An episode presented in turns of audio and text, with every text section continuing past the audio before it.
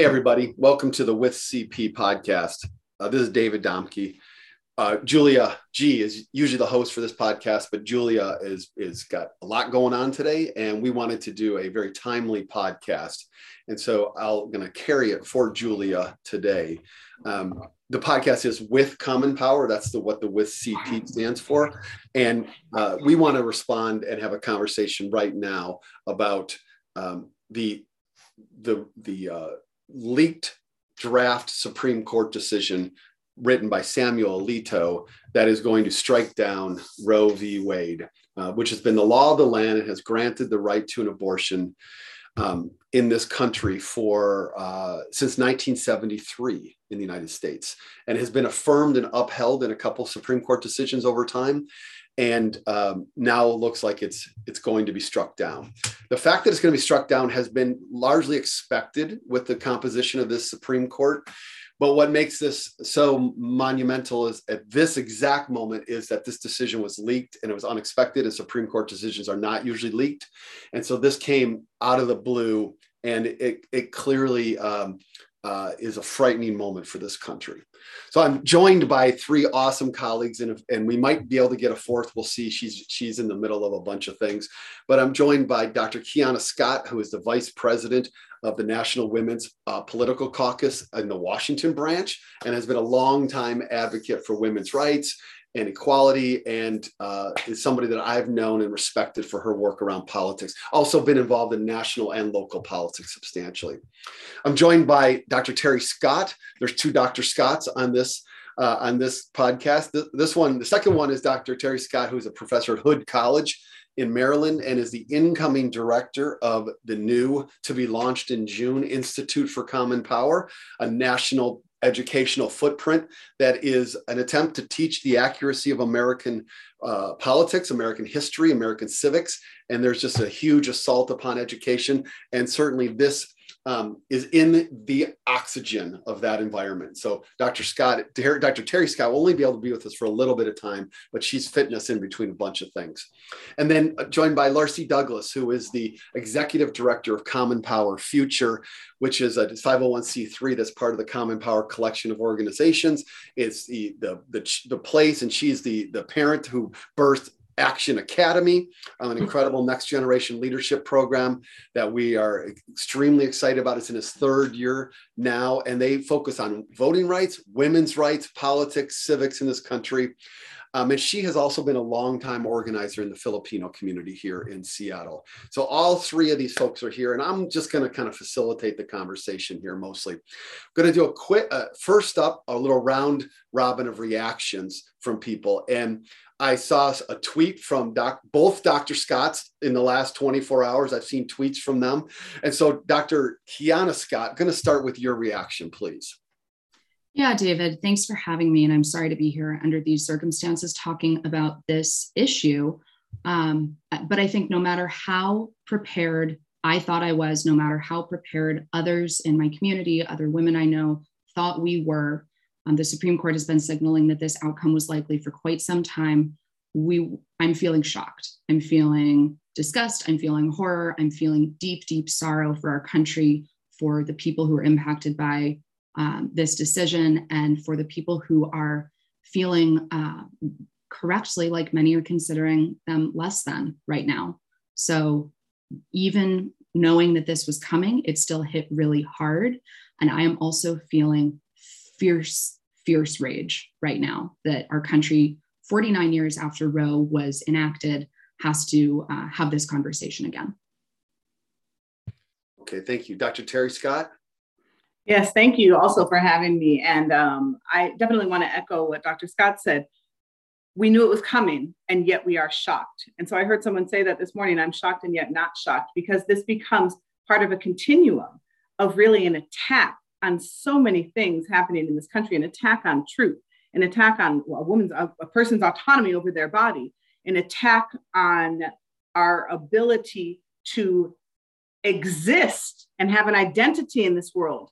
It becomes part of this moment where we are making people feel bad about who they are with some of the don't say gay bills. And so that's where the shock but not shock comes despite that, and despite what we are existing in, when I saw that come through the news yesterday, uh, to again to say what Dr. Scott was saying, I was sickened and disgusted. And everybody out there listening, we have a moment where we feel like we are disillusioned and knocked down. But I am not able to stay with you long today. But one of the things I want to emphasize is we are not knocked down. We have seen such attacks on democracy and civil rights in the past, and we have attacked them back and won. And so don't think that we can't win again. Do not become discouraged. Thank you so much, Dr. Scott. I'm going to come back to you, Terry, in a moment before you take off to talk a little bit more about something we can do. Larcy, what are your thoughts? You know, in the sea of Dr. Scott's, what's a Douglas supposed to do? This is amazing right now. Um, you know, the Twitter rabbit hole last night, just trying to find something that would kind of ease the shock. But all I kept asking was like, why? Why? like what what what's all this for and and having um these types of like topics and platforms be kind of a mask that there's an underlying reason someplace that's what i was trying to look for in twitter. Because i just have such a, a disbelief that there are people out there who truly truly feel this way. And i'm like what kind of heart do you have? And i i'm still searching to see if they have heart and and and or not. Um but the, sh- the shock is definitely also there. But i also is just asking like why why are we here again? Or why why do they feel that this is a good policy out there? And and when i find those answers for my whys i'll let y'all know. But in the meantime since we're talking about just first shock of, of everything it's just shock. And then also just why. Where is my why out there? I think that uh, part of what has gotten that triggers me even more is Samuel Alito himself and his, his the way he writes and his his lack of empathy. And so when you read what he what has been released, it is a it is a it is a caustic, uh, uncaring position. The position itself is terrible, but the rhetoric elevates it even further. And to me, he's giving voice to a body of opinion that says that anybody can make decisions for somebody else over their body. And it is these nine people on the Supreme Court who have supposedly the final say on this for all of these Americans. And so it is Alito's lack of empathy, which to me even elevates, makes this even worse. Um, and I think that's why somebody released the opinion is that they don't want Alito's lack of empathy to, to somehow push away any of the other justices that are with him. And they didn't, they want to make sure that those five stay together. And I think that's why this decision has been released at this time. Is that so nobody can back away from it at this point. So Terry Scott, you are uh, in process of leaving a position at Hood College to to devote your career to a body of work where we respond to these kind of setbacks and this kind of horrible political dynamics and so can you say a little bit about what you're doing and what's coming up that that is why you're doing that Absolutely. First, I want to say something about what you're noting the lack of empathy, this despicable lack of empathy, because it's not that people in so many states across the country won't be able to get abortions, it's that they won't get safe abortions. And so, what we will see is people dying or be not being able to have children in the future because of their lack of access to safe abortion. So I wanted to make that point. The other point is yes, I'll be, and I'm, I'm very excited and, and um, containing that right now, not containing it, but really it's kind of trumped in, in, many ways by the moment that we're in today, but still happy about what we're going to embark on because the Institute for Common Power will help to empower people to address the kinds of things that are happening today. We are going to do education to action. Common Power already does much of this work. They empower people to vote, they educate them on the issues that are related to an attack on civil rights. They educate people on how to create an inclusive democracy. We're going to take that another step further. And so we'll have programming that is already in Common Power housed in the Institute, and we'll do other programming as well that help educate people on the issues we're dealing with now and teach them what they can do about it. Education to action. And so that's one of the reasons why I am leaving the academy, which people often say you're crazy when you leave a 10 year job. You're not crazy when you leave it when you know you're going to do something that's going to make a difference and when you're going to work with people who are like minded with the same energy and force and passion to make that difference. So in early June, we'll be launching with three events in Seattle, all in person um, over the course of June 3rd and June 4th. And so Dr. Terry will be here for that. Um, you're off. You're off right now to one of the programs for that organization, right? What is that program? I am. So one of the programs we're doing is called Scholars in Motion, and what that is, I'm headed to a housing project right now. So we are partnering here with a local housing project. We're going to move that then to DC and Selma in the coming couple of years.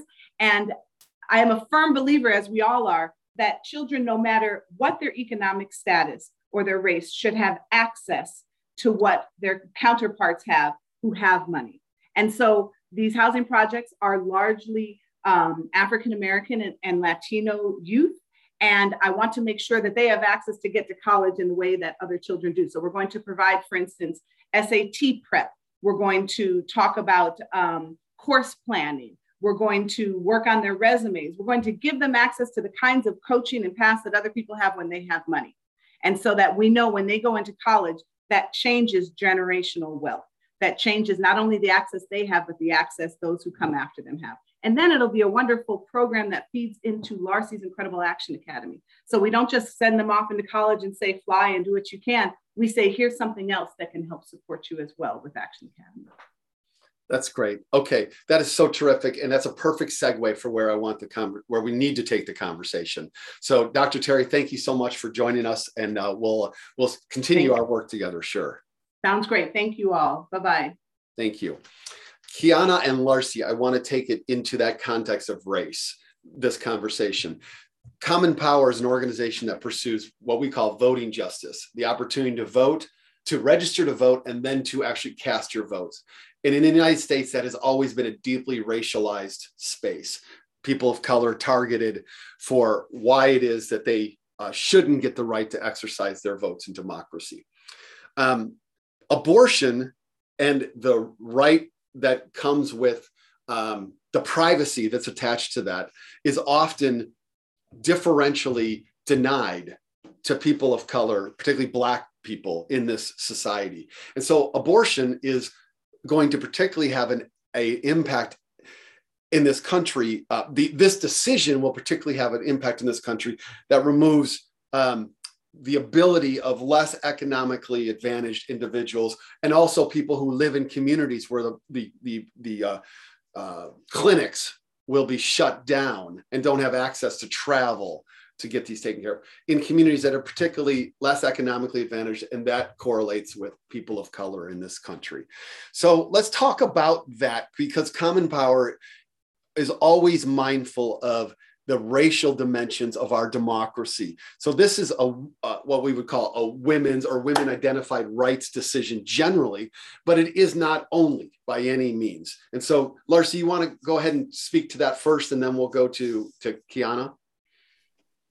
Absolutely. So, you know, I'm a I'm a first generation immigrant uh, from the Philippines, and you know, Philippines right now is still considered a developing country that has so many structures in that country that is very anti-democratic. So many of the citizens there travel out and and seek uh, uh, different types of lifestyles or work because that you know there's a lot of things going on in the Philippines that we could we could compare that is very anti-democratic. I could go down that rabbit hole, but that's not the podcast today. But the reason for that kind of back context is that we are living here in in in a country that is that is about democracy that wants to live its values democratically however there are systems in place that continue the systems of oppression and that is kind of what we teach the, the students in action academies to help identify these institutional systems of oppression and how that has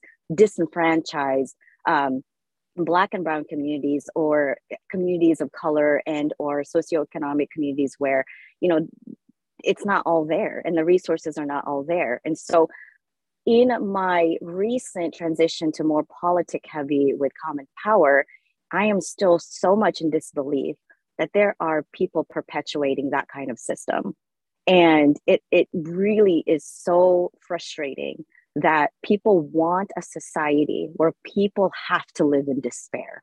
People have to be desperate because out of that despair and desperation, they know people out there can control those emotions and those situations. And I just find that so disheartening um, because how are we then any different than a third world country? If, if just because we have roads and and uh, access to certain things, there's still a system there that wants to keep us in that in that in that kind of phase, and I and I think that's the part where I want to fight against. And um, so the racial aspect of all of this as i'm also learning through this organization is how much of all of these systems of, of, of, oppression is really meant to keep down certain demographics of communities and people of color. And i am you know i am in shock just in my uh, experience right now in america knowing that it's only been 30 plus years. But i am not in disbelief at all at how much frustration and shock that women um, of all ages and even women who are older than me have right now. And I just want to be able to say, how can I help in this fight? And how do we help these communities out there who will be impacted by this be able to say, We got you, we will help you, we will be in this together? Um, and Kiana, please chime in at any given time because you have a lot more backstory in this, uh, probably dating, you know, far longer than I have been in this country. But I just, I am, I'm observing it and I'm aware of it now. And I'm just like, okay, let's roll up our sleeves. What do we do? Yeah, Larcy, I think that's such a good, um, a good question to ask yourself. And I loved the way that you were talking about systems of oppression intended to target certain communities because that's exactly what we're seeing with this. Um, we know that the end goal here isn't to let people have children because if it was, our country would have paid parental leave. We would have affordable childcare. We would have uh, food security for everyone. We would have anti poverty measures. We are seeing none of those things, none of them. We are making it harder as a country and as most states for people to have children in this country. This is just forcing people to give birth when they don't want to. Um, and that we know that those uh, compounding systems of oppression do impact certain communities more than others because certain communities rely on um, on those those networks of support more than others. Um, and i think it's it's worth looking at how this this ban was structured. Um, roe v. Wade didn't say that abortion is uh, didn't didn't make abortion legal everywhere it just said states can't make abortion illegal when Roe is struck down, which it will be in this court, we know that much. Um, there are there are 13 states that have trigger laws that will immediately mean abortion is illegal. There are five more that have bans that were predating the Roe era that will immediately snap back into place. That's 18 states right off the bat that mean no one in those states will be able to receive the abortion care they need. We know that that will impact women, people with uteruses, people who can get pregnant, um, of color, and who live in poverty more than anyone else. Wealthy people will always be able to seek the abortion care they need. Someone said earlier in this conversation that this isn't the end of abortion, this is the end of safe and legal abortion. And that is absolutely true. And that's part of why this is so tragic let's let's let's i want to ask you about the 18 states that you're mentioning. Can you just say some more about the 13 plus the 5 what exactly is the legal situation in those states? Yeah well each one of the confusing and complicating factors of how this is all happening is that each state will be different. So there isn't an overarching boom this looks exactly the same across these 13 states. But roughly speaking um, these states have what we call trigger laws laws that say as soon as X happens, we will do Y. In this case, as soon as Roe v. Wade is struck down, we will make abortion illegal, either entirely or functionally in our state. Um, were those laws passed like post Roe with this whole? Laws, exactly, David. Those laws were those laws were passed post Roe, um, and they really demonstrate that the Republicans are playing the long game and they are playing it exceptionally well.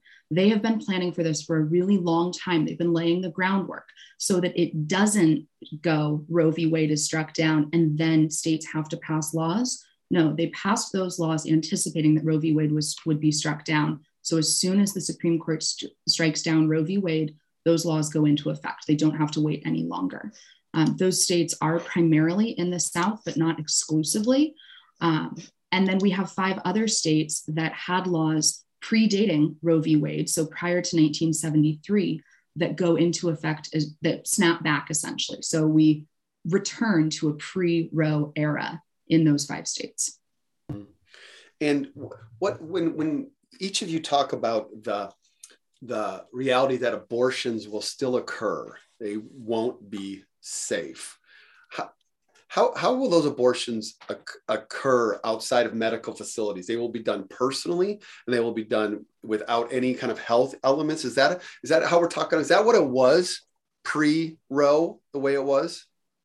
Yeah, I would strongly recommend that everyone take a chance to read a book called The Family Roe by Joshua Prager, which out is a story um, tracing the history of the, the people involved in Roe v. Wade, the attorneys, Jane Roe herself, an abortion practitioner, um, a, a strident anti abortion activist, to really understand the scope of what we're talking about when we talk about um, what Roe meant in this country and what Roe still means 49 years later. Um, David, I want to be careful not to fearmonger and not to um, not to speak outside of my lane there are there's a lot of conversation right now about um, medication abortion, which is going to be accessible to some people, but there are a lot of a lot of things that need to be in place in order for someone who needs that care to access it. Um, and so that's that can be incredibly complicated. Abortion has been around as long as there have been humans on this planet. This is nothing new. Uh, so there is there is a lot of ability for people to get care outside of systems in ways that may or may not be safe. And that's not what we want. We want people to be able to access the abortion care that they need or want in a way that is safe, in a way that is um, legal, and in a way that that works for their lives. Yeah, I think that's the key thing here is is safe.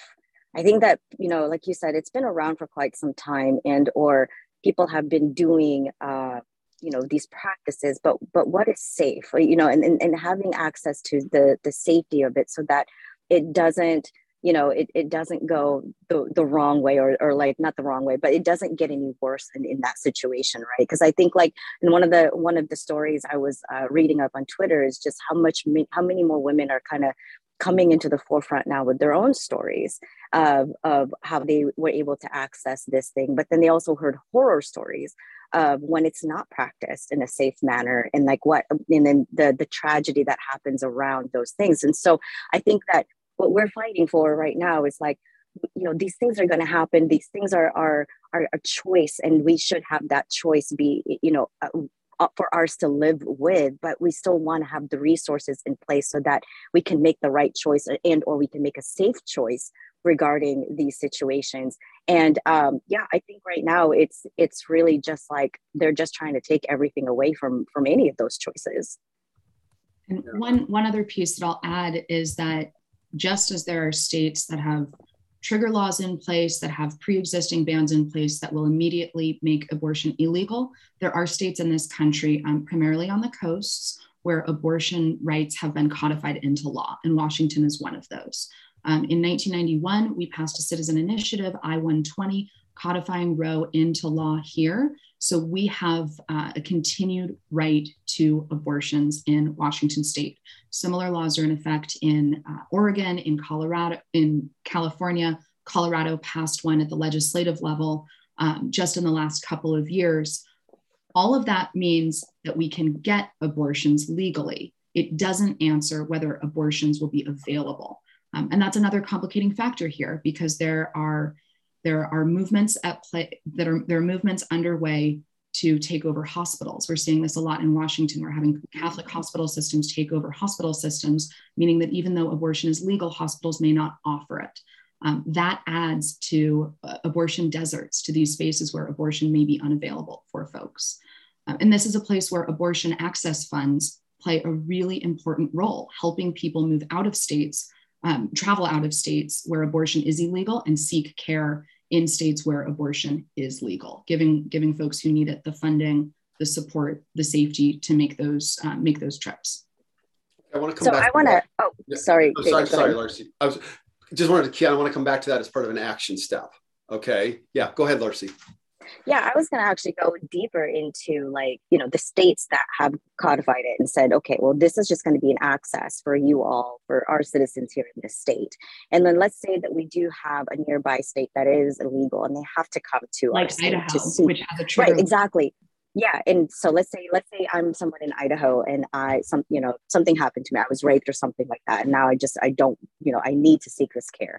I have to go now to Washington, um, but that also requires a lot more decision making that I have to do in order to access it. It's not just like, oh, I'm going to go hop in my car and go. But what if I'm somebody who doesn't have a car? And so all of it's not just like my choice right now, my body. It's everything leading up to that choice for my body. It's the choice that I have to make to like one live with this thing. It's another choice to say where do I get access to this thing. It's another choice to say how do I get there, and then also another choice of saying like what support do I have whether or not I make this choice or not. And you're right, if the systems were in place that we are all about life in this country, then then why make it harder for a decision to be made? Then this decision should actually be made easier if there were other support systems in place. So then it forces, you know, goodwill Samaritans, goodwill organizations to have to fill in the gap. And that's where we have to seek that other refuge of like where are those organizations that have to fill that gap? Because i still have to make this decision. But then everything leading up to that decision is like i can't make that decision? You mean in order for me to even do this thing i have to have an opinion over here to tell me what my access looks like in order to get to this decision that's frustrating. I mean already we have tough decisions in life that we have to deal with and then you have to make this thing a little bit harder. Like you know my post office is two mu- you know two blocks away. Great. You know what like then let's make other things be easier because we want productive minds in this society as much as we can. Larcy, I think you're touching on such a good point, which is that so much of this is about making people's lives harder. Mm. And that is part of part of what just fills me with outrage over everything we're seeing right now. Um, the decisions that are being made are 100% being made by people who may have had to seek abortion care in their in their time but aren't right now. Um, and mostly men. And i feel ill thinking about how little say if the if and when this happens how little say i will have over my own body. Um, and that is a reality that my grandmother had to live with that my mother had to live with until roe was passed. Um, neither of them ever expected that i would have to live with that. If I have children, they will have to live with that too, unless we turn this thing around. That's terrifying to me, and it is, um, it, it's it's part of what makes this burn so hot for so many of us, and it's part of what drives me to make sure that we keep that rage sustained, because the outrage that I feel right now has to last, and that will be exhausting. Yeah, we're talking about probably the the most clear, important rollback of rights that we've had uh, for a class of people in maybe a century. Okay. Um, and the reality is we've had move forward with rights like same-sex marriage um, but we've had this is a rollback of rights and as an organization that's focused on voting we have paid so much attention to the power of the 2013 supreme court decision um, Shelby County v. Holder that rolled back so much of the crucial elements of the Voting Rights Act. And so I think about those two decisions, both under the Roberts Court, right? Both under the Roberts Court, both made by a set of justices, and including in this case, who during their nomination uh, hearings made made statements in which they said that they would not do these things. They would not do those. So, is there any immediate repercussions for these Supreme Court Chief Justices, like a perjury charge or anything like that? Or is that just beyond what is possible with these lifetime appointments of Supreme Court Justices? Kiana, I'll ask you. Well, they are immediately faced with Susan Collins's deep disappointment and dismay, which must Sure. weigh heavily on them. Um, but beyond that, no, uh, they are going to be able to say I made this decision based on the information in front of me. Perjury does not play a role here. There will be no ramifications. These are lifetime appointments. Um, despite the fact that four of the five justices who are in the majority were appointed by presidents who had lost the popular vote. Two of those, uh, one was accused credibly, very credibly, of sexual harassment during his Supreme Court hearings. Um, another was was again very credibly accused of trying to rape a 15 year old girl. I mean, these are the men who are making the decisions that govern my ability to make choices about my body. That's horrifying to me. That's hor- that should be horrifying to all of us. But no, there will be no ramifications for them as individuals or for the Supreme Court as it stands now, unless President Biden makes a decision or Congress makes a decision to add justices to the Supreme Court and dilute their view. Uh, we're talking about constitutional power and constitutional authority right now a lot. Um, the Supreme, the constitutional right to abortion. There is nothing in the Constitution about the size of the Supreme Court. Yeah. Okay. Um, also, the it's possible um, that Congress could pass a law, right? I mean, or in the realm of possibility, Congress could pass a law codifying the right to an abortion. At, you can set it at a certain time, a certain place. You could take the Roe standard. You could do that. That that is like a legislative possibility. Um, at this point in time, it's not a possibility because of the level of support for it or the unwillingness of Republicans to even allow the issue to come up for a vote um, in the in the Congress. However, there will be some significant public pressure to try to pass such a law in the next several months, um, and so this is something that uh, is a place where we can begin to divert some of this anger that we're feeling right towards this, towards attempting to put into place a Senate that would be willing to get rid of the filibuster post election. Um, there's already passage in the House, a law that would codify Roe into law for the right to an abortion. So the Senate, if they were to pass it, would certainly be signed by this president. So it could be done. What we don't have in place right now is a body of people in leadership that are willing to do that, right? And so that's where an organization like Common Power comes in, is that we feel all of this. We are genuinely outraged. We are outraged because of us personally. We are outraged for our fellow citizens. And we have to take the model of those before us who have felt similar oppression and have said, we will get up and we will fight and we will work even when the dawn looks the darkest. Um, and so that's the case. So I want to go back to one point you mentioned, Kiana, and then we're going to bring this to a close here with a kind of a couple action steps. You mentioned abortion access funds. Can you say, can you tell us a little bit more about those, please? Yeah, happily. An abortion access fund is a um, an organization that offers direct aid to anyone who is seeking an abortion. That can be financial, it can be logistics, it can be someone to pick you up from the airport, someone to give you a guest room or a guest house or a place to sleep if you have to travel for care. It can be financial support to pay for an abortion. Um, it can be financial support to pay for childcare. Most women who seek abortions already are mothers um, already have children. So you need someone to watch your, your kid um, if you need to go get this care and you're not, you're not um, able to do so locally. So these are great places to give financial support and to give, um, give your time and energy. If you live in Seattle, the Northwest Abortion Access Fund is an excellent option. They do really incredible work. Um, but there are locations all there are locations and organizations all around the country they are providing direct aid for people who are seeking abortions now. Um, Planned Parenthood, NARAL, similar organizations are also doing really important work. They are primarily either healthcare centers like Planned Parenthood or advocacy organizations like Planned Parenthood Action and NARAL. Um, so they're focused on other sides of this fight. Um, and we need we need all participants. We need people operating on all of these levels. This is not a simple one step solution. We need people engaged in abortion access work. We also need people engaged in advocacy. Um, and David, I want to offer one additional piece to what you just said, which is a reminder that abortion is incredibly popular in this country. Eight in 10 Americans believe that abortion should be legal. Um, this is not a fringe, far left position.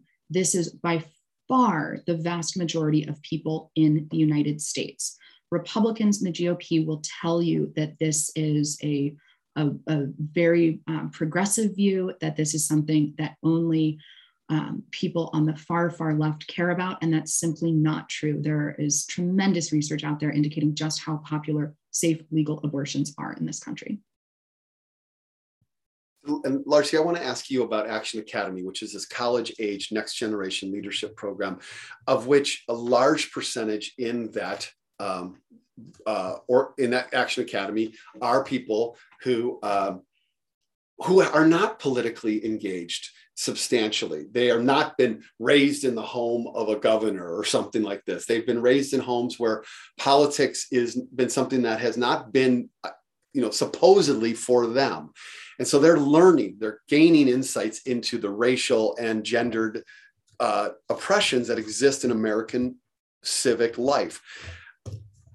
You are going to have a group together this summer starting in July that will be about 100 ish in terms of size, trying to get even above that. Don't you think like this is going to be front and center for many of these folks? They're going to be dealing with a reality that has never existed in the United States as they've known it. Oh, absolutely. And I think the biggest realization of like the the difference in in society and life is that most of them grew up in the Obama administration and then when they were about ready to vote and and or voting age like then all of a sudden they start to see trump and so they start to see different expectations and different ways of governing and leadership in this country that are like polar opposites of each other. So they have to question it. Like, wait a minute, how can we go from this to this? So it's to be front and center and it has to be front and center because i always tell this to young people you being young have the privilege to be able to live out this democracy the longest but you have the biggest responsibility to make it such a democracy. And so when we're teaching them these systems of oppression in Action Academy, it's not so much like, oh, this is bad, this is good, is hey, we live in this democracy. Is this democratic or not? and then they get to question it themselves. And so we teach them all of these ways that, again, what Kiana was saying earlier is like the decision makers of all of these really, really big topics and really, really life changing things are not the same people to carry out that life. And so that's what we want to show is true representation in our democracy is like the person who should be making this decision better know the ins and outs of how that decision gets to be carried. And right now, that's not a reflection of it.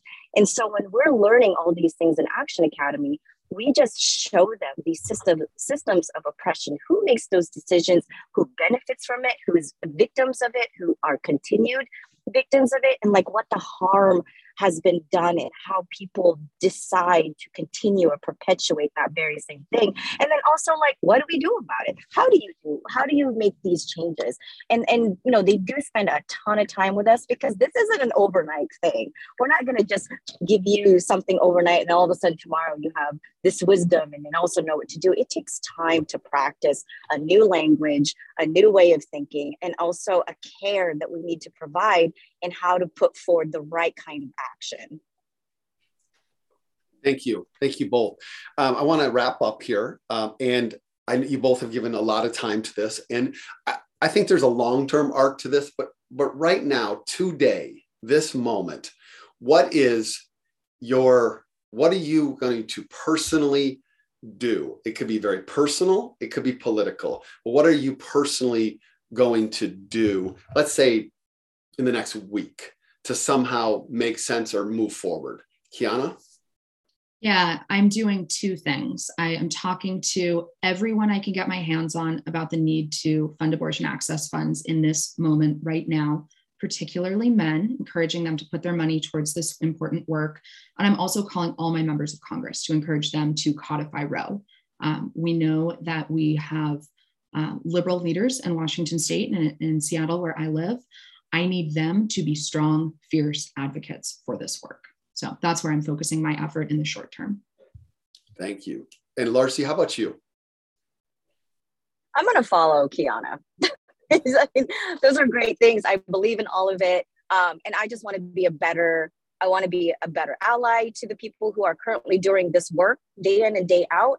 And also, I want to be a champion and an advocate for you all that are doing this work to say how do we amplify all of this? Because like even though i my work is different it's still trying to bring forward a better democracy for for everyone who is living in this democracy. So um, personally i just i want to continue this conversation. I think there's a lot of women out there who are still afraid to say the things that they really truly feel and i want to provide a space for them to to be able to voice some of that fear and or anger. So let's have those conversations. Let's bring them all to the forefront. Um, i am here. I am reachable. I'm willing to have those conversations. And then after that we're just going to follow kiana and say okay well this is what women out there are doing to to just push forward that much more. Well and Larcy, i think this is a great example of how interconnected our work is um, we yes. can't we can't fight for reproductive justice without also fighting for racial equality, without also fighting for full access to voting rights, without also fighting for representation at all levels of government. So we need the we need the important work that you're doing um, every single day. Yeah, absolutely. Well, let us all be firmly, everybody listening, uh, firmly committed to to not simply feeling whatever you feel all right. We are privileged enough to be able to actually do something with where we're at. We can make a difference. And it may not be the difference we want to make today, but we are going to be in it for the long haul. So thank you, Dr. Kiana Scott. Thank you, Larcy Douglas. Great colleagues. Really appreciate it. Honored to be here with you. Thank you, Terry Scott, who was with us. And, and this dark moment, this bad day in American history, it is a historic day as we've learned of this forthcoming decision. Let us also sustain. Thank you both. Thank you, David. Thank you, Larcy. Thank you, Kiana. Thank you, David. Kiana, it's so good to always see you. See you both. Bye bye. All right. Bye, everyone.